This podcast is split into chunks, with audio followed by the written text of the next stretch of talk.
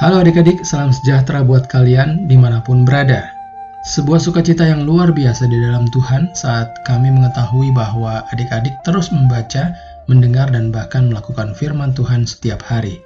Kembali hari ini kita mau membaca dan merenungkan firman Tuhan. Kita masih mau belajar tentang apa yang Tuhan mau kita lakukan kepada orang-orang terdekat kita. Dan kali ini tentang apa yang harus kita lakukan terhadap orang tua kita. Bacaannya diambil dari perjanjian lama, yaitu dari kitab kejadian 48 ayat 1 sampai 4. Kita mau belajar bagaimana Yakub sebagai bapak dari Yusuf, anaknya, sedemikian saling menyayangi, saling mengasihi. Sebelum kita membaca dan merenungkan firman Tuhan, mari kita berdoa. Tuhan Yesus, saat ini kami kembali membaca dan merenungkan firman-Mu. Terima kasih ya Tuhan, berbicaralah, kami siap mendengar. Dalam namamu Yesus, Tuhan dan Juru Selamat kami, sudah berdoa. Amin. Kejadian 48 ayat 1 sampai 4. Sesudah itu ada orang mengatakan kepada Yusuf, "Ayahmu sakit." Lalu dibawanyalah kedua anaknya Manasye dan Efraim. Ketika diberitahukan kepada Yakub, "Telah datang anakmu Yusuf kepadamu." Maka Israel mengumpulkan segenap kekuatannya dan duduklah ia di tempat tidurnya. Berkatalah Yakub kepada Yusuf, Allah yang Maha Kuasa telah menampakkan diri kepadaku di Lus di tanah Kanaan dan memberkati aku, serta berfirman kepadaku, Akulah yang membuat engkau beranak cucu, dan aku akan membuat engkau bertambah banyak dan menjadi sekumpulan bangsa-bangsa. Aku akan memberikan negeri ini kepada keturunanmu untuk menjadi miliknya sampai selama-lamanya. Demikianlah firman Tuhan, dan bacaan kita pada kali ini terfokus pada ayat 2 yang berbunyi, Ketika diberitahukan kepada Yakub, telah datang anakmu Yusuf kepadamu, maka Israel mengumpulkan segenap kekuatannya dan duduklah ia di tempat tidurnya.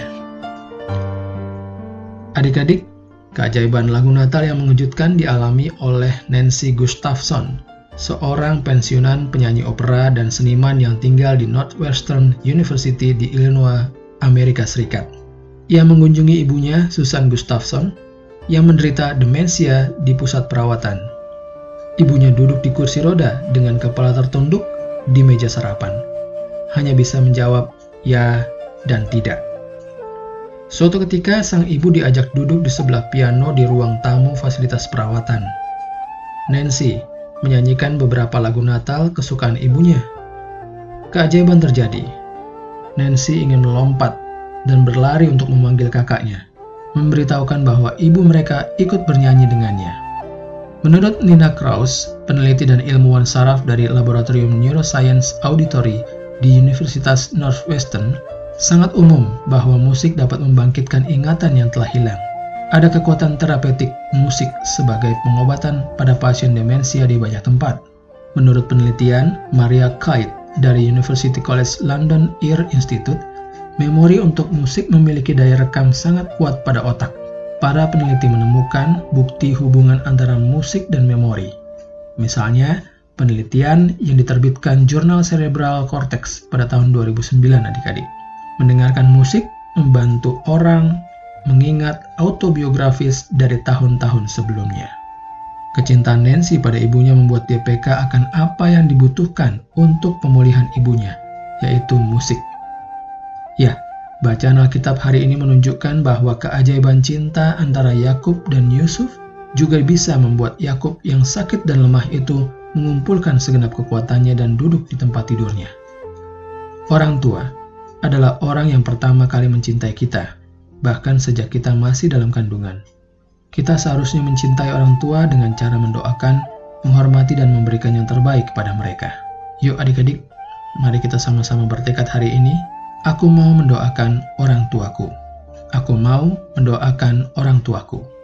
Mari kita berdoa. Bapa di surga, terima kasih atas cinta yang Tuhan berikan melalui orang tua kami. Ajarkan kami selalu dapat mencintai mereka dengan cara yang benar. Dalam nama Tuhan Yesus, amin. Demikian renungan firman Tuhan hari ini adik-adik. Selamat menjalankan segala apa yang Tuhan perintahkan pada kita. Tuhan Yesus memberkati.